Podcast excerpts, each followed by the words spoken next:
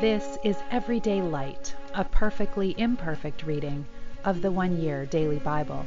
I'm Molly, a fellow pilgrim on the road to the kingdom, and it is a joy to have you traveling this journey with me, with the Word of God as a lamp to our feet and a light to our path.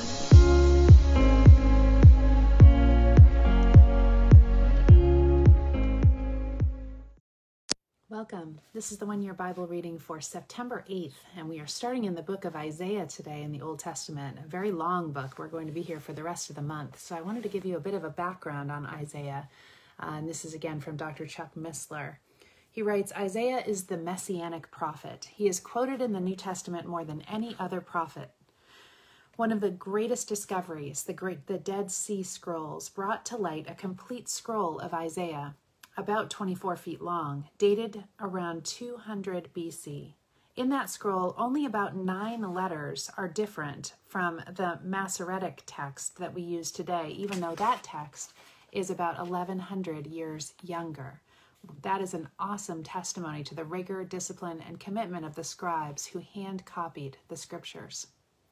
The book of Isaiah is so rich and full that it's difficult to summarize, but the principal messages include, first of all, judgment on the southern kingdom for sin and lack of loyalty to God.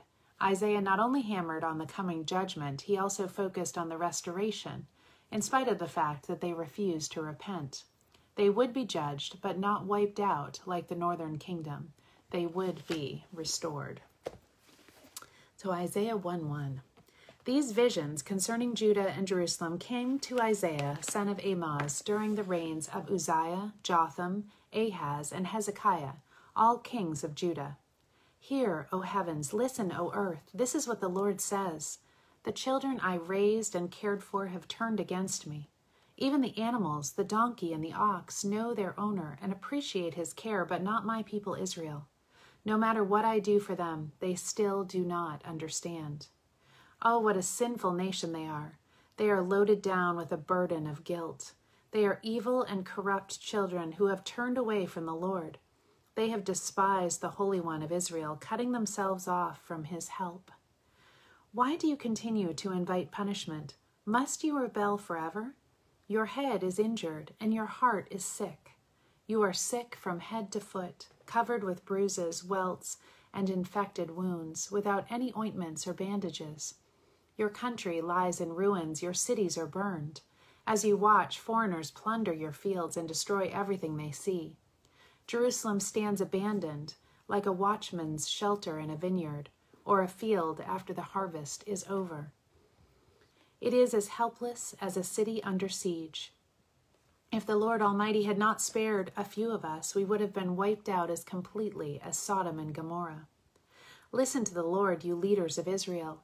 Listen to the law of our God, people of Israel. You act just like the rulers and people of Sodom and Gomorrah. I am sick of your sacrifices, says the Lord.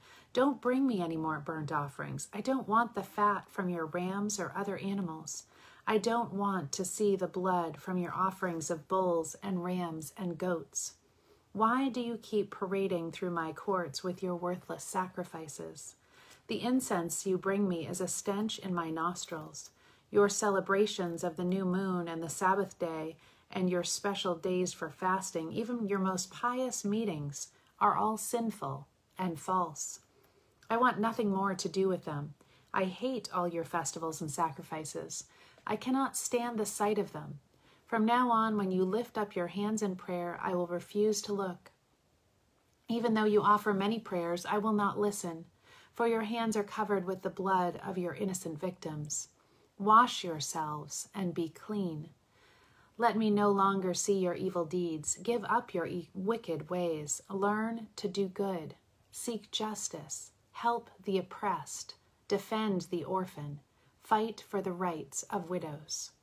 Come now, let us argue this out, says the Lord. No matter how deep the stain of your sins, I can remove it. I can make you as clean as freshly fallen snow.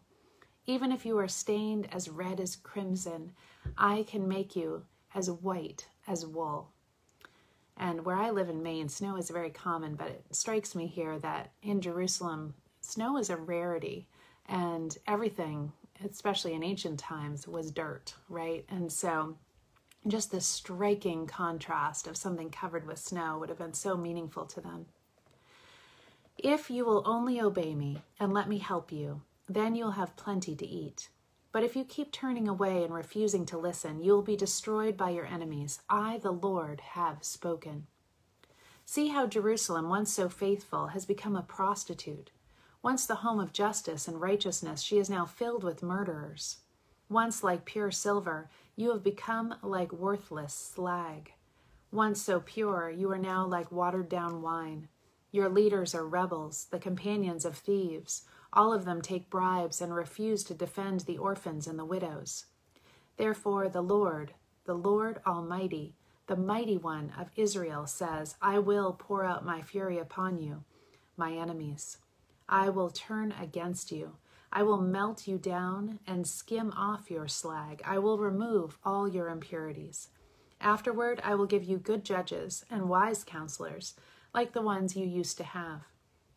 Then Jerusalem will again be called the home of justice and the faithful city.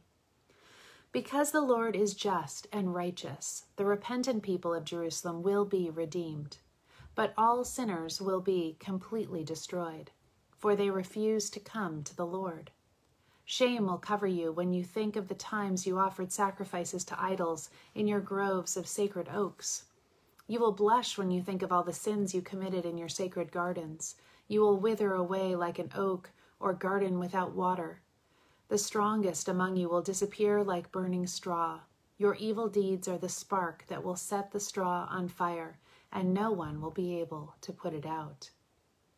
This is another vision that Isaiah, son of Amoz, saw concerning Judah and Jerusalem. In the last days, the temple of the Lord in Jerusalem will become the most important place on earth. People from all over the world will go there to worship. Many nations will come and say, let us go up to the mountain of the Lord, to the temple of the God of Israel. There he will teach us his ways so that we may obey him. For in those days the Lord's teaching and his word will go out from Jerusalem. The Lord will settle international disputes. All the nations will beat their swords into plowshares and their spears into pruning hooks. All wars will stop and military training will come to an end. Come, people of Israel, let us walk in the light of the Lord. The Lord has rejected the people of Israel because they have made alliances with foreigners from the east, who practice magic and divination, just like the Philistines. Israel has vast treasures of silver and gold and many horses and chariots. The land is filled with idols. The people bow down and worship these things they have made. So now everyone will be humbled and brought low. The Lord cannot simply ignore their sins. Crawl into caves in the rocks. Hide from the terror of the Lord and the glory of his majesty. The day is coming when your pride will be brought low, and the Lord alone will be exalted. In that day, the Lord Almighty will punish the proud, bringing them down to the dust. He will cut down the tall cedars of Lebanon and the mighty oaks of Bashan. He will level the high mountains and hills. He will break down every high tower and wall. He will destroy the great trading ships and all the small boats in the harbor. The arrogance of all people will be brought low. Their pride will lie in the dust. The Lord alone will be exalted. Idols will be utterly abolished and destroyed. When the Lord rises to shake the earth, his enemies will crawl with fear into holes in the ground. They will hide in caves in the rocks from the terror of the Lord and from the glory of his majesty. They will abandon their gold and silver idols into the moles and to the moles and bats. They will crawl in caverns, hide among the rocks at the top of cliffs. They will try to escape the terror of the Lord and the glory of his majesty as he rises to shake the earth. Stop putting your trust in mere humans. They are as frail as breath. How can they be of help to anyone? Second Corinthians chapter ten. Now I, Paul, plead with you. I plead with the gentleness and kindness that Christ himself would use, even though some of you say I am bold in my letters, but timid in person. I hope it won't be necessary, but when I come, I may have to be very bold with those who think we act from purely human motives. We are human, but we don't wage war with human plans and methods. We use God's mighty weapons, not mere worldly weapons, to knock down the devil's strongholds. With these weapons, we break down every proud argument that keeps people from knowing God. With these weapons, we conquer their rebellious ideas, and we teach them to obey Christ. And we will punish those who remain disobedient after the rest of you become loyal, became loyal and obedient. The trouble with you is that you make your decisions on the basis of appearance. You must recognize that we belong to Christ just as much as those who proudly declare that they belong to Christ. I may seem to be boasting too much about the authority given to us by the Lord, but this authority is to build you up, not to tear you down. And I will not be put to shame by having my work among you destroyed. Now, this is not just an attempt to frighten you by my letters. For some say, don't worry about Paul. His letters are demanding and forceful, but in person he is weak, and his speeches are really bad. The ones who say this must realize that we will be just as demanding and forceful in person as we are in our letters. Oh, don't worry. I wouldn't dare say that I am as wonderful as these other men who tell you how important they are. But they are only comparing themselves with each other and measuring themselves by themselves. What foolishness. But we will not boast of authority we do not have. Our goal is to stay within the boundaries of God's plan for us, and this plan includes our working there with you. We are not going too far when we claim authority over you, for we were the first to travel all the way to you with the good news of Christ. Nor do we claim credit for the work someone else has done. Instead, we hope that your faith will grow, and that our work among you will be greatly enlarged. Then we'll, we'll be able to go and preach the good news in other places that are far beyond you, where no one else is working. Then there will be no question about being in someone else's territory. As the scriptures say, the Lord who wish, the person, excuse me, who wishes to boast should boast only of what the Lord has done. When people boast about themselves, it doesn't count for much, but when the Lord commends someone, that's different. Psalm fifty-two, a psalm of David. And this is regarding the time that Doeg the Edomite told Saul that Ahimelech had given refuge to David. You call yourself a hero, do you? Why boast about this crime of yours, you who have disgraced God's people? All day long you plot destruction. Your tongue cuts like a sharp razor. You're an expert at telling lies. You love evil more than good and lies more than truth. You love to say things that harm others, you liar. But God will strike you down once and for all. He will pull you from your home and drag you from the land of the living. The righteous will see it and be amazed. They will laugh and say, look what happens to mighty warriors who do not trust in God. They trust their wealth instead and grow more and more bold in their wickedness. But I am like an olive tree, thriving in the house of God. I trust in God's unfailing love forever and ever. I will praise you forever, O God, for what you have done. I will wait for your mercies in the presence of your people. Proverbs twenty-two, twenty-six and twenty-seven. Do not co-sign another person's note or put up a guarantee for someone else's loan. If you can't pay it, even your bed will be snatched from under you. And to end today, we are continuing in the life you've always wanted and talking about life with a well-ordered heart. This section's called the game plan for morphing. How do we go about transforming ordinary fallen hearts into hearts that love the right thing in the right way to the right degree with the right kind of love? It requires a plan of action, otherwise it will never happen. William Paulsell advises us, it is unlikely that we will deepen our relationship with God in a casual or haphazard manner. There will be a need for some intentional commitment and some reorganization in our own lives. But there is nothing that will enrich our lives more than a deeper and clearer perception of God's presence in the routine of daily living. Spiritual transformation cannot be orchestrated or controlled, or Burke writes, but neither is it a random venture. We need some kind of support or structure, much as a young vine needs a trellis. We need sails to help us catch the winds of the Spirit.